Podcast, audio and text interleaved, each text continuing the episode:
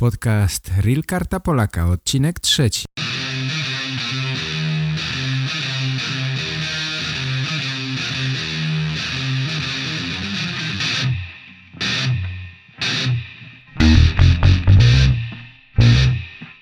Zapraszam Was wszystkich bardzo serdecznie na dzisiejszy podcast.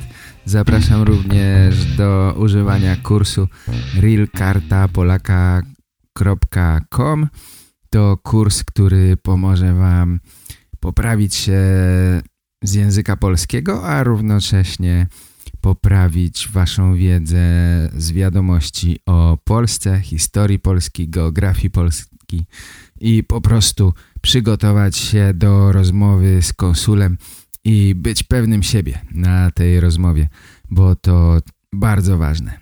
Dziś chciałbym opowiedzieć o nowej ustawie, która weszła e, we wrześniu, w listopadzie, 24 e, listopada dokładnie, mm, ustawa o repatriacji, ustawa o karcie Polaka oraz ustawa o cudzoziemcach, która weszła w życie 24 grudnia zeszłego roku, czyli całkiem niedawno. Te ustawy weszły po to, mm, ponieważ ostatnio bardzo dużo ludzi dostawało kartę Polaka na podstawie sfałszowanych dokumentów. Ta nowelizacja ma temu zapobiec, a równocześnie zwiększyć pomoc finansową dla repatriantów. Karta Polaka jest oczywiście przyznawana osobom polskiego pochodzenia mającym obywatelstwo jednego mm, z 15 państw dawnego Związku Radzieckiego i daje liczne uprawnienia, na przykład dostęp do polskich szkół i uczelni, można podejmować pracę, prowadzić działalność gospodarczą w Polsce. Mm, również jest bezpłatne leczenie, jeśli ktoś ma kartę Polaka. Zgodnie z ustawą z 2007 roku o karcie Polaka taki dokument przyznawano osobie, która wykazała, że przynajmniej jedno z jej rodziców lub dziadków albo dwoje pradziadków było narodowości polskiej y, lub posiadało obywatelstwo polskie. A w nowych przepisach, które teraz weszły, zniknął wymóg obywatelstwa, pozostała jedynie polska narodowość przodków kartę Polaka może również nadal uzyskać ten, który wykaże, że przez co najmniej ostatnie trzy lata był aktywnie zaangażowany w działalność na rzecz polskiej kultury. Niekoniecznie trzeba mieć polską narodowość. Jeśli ktoś przez ostatnie trzy lata aktywnie działa na rzecz języka polskiego i kultury polskiej albo polskiej mniejszości również może dostać kartę Polaka.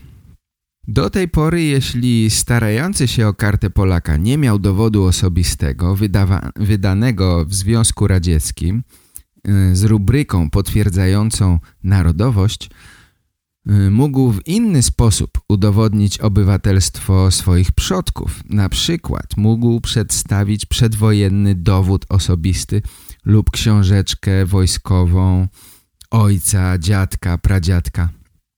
Ale teraz, według nowych przepisów, które weszły w listopadzie 2017 roku, to nie wystarczy. Y, dlaczego? Powodem są liczne przypadki oszustw i można kartę Polaka dostać nie mając nic wspólnego z polskością Według poprzednich przepisów kartę Polaka mógł otrzymać każdy potomek każdego obywatela II Rzeczpospolitej, a więc też osoby innej narodowości, której przodkowie byli obywatelami Rzeczpospolitej. Podobno można było kupić kartę Polaka za 2000 euro. Oprócz tego, że zmienią się przepisy y, w zasadach przyznawania karty Polaka, również nastąpią zmiany y, w pomocy finansowej zwiększona będzie łącznie do 25 tysięcy e, złotych pomoc finansowa na zakup mieszkania. Każdy repatriant oraz każdy członek jego rodziny będzie mógł dostać łącznie do 25 tysięcy złotych. Również y, będzie można dostać 6 tysięcy złotych dla repatrianta i każdego członka jego rodziny y, pomocy finansowej z budżetu państwa na częściowe pokrycie kosztów remontu albo y, przygotowania y, mieszkania, wyposażenia mieszkania.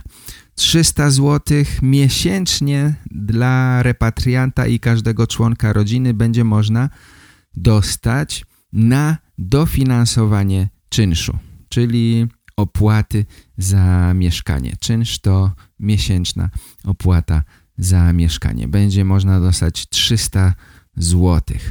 Polski rząd zdecydował, że wyda 470 milionów złotych na pomoc finansową dla wracających do Polski. Tak jak mówiłem, podstawa prawna to nowelizacja ustawy o repatriacji i karcie Polaka z grudnia 2017 roku. I cóż, to tyle wiadomości na dzisiaj. Zapraszam Was jeszcze raz bardzo serdecznie na kurs realkartapolaka.com i oczywiście słyszymy się w następnych podcastach. Trzymajcie się, cześć, papa. Pa.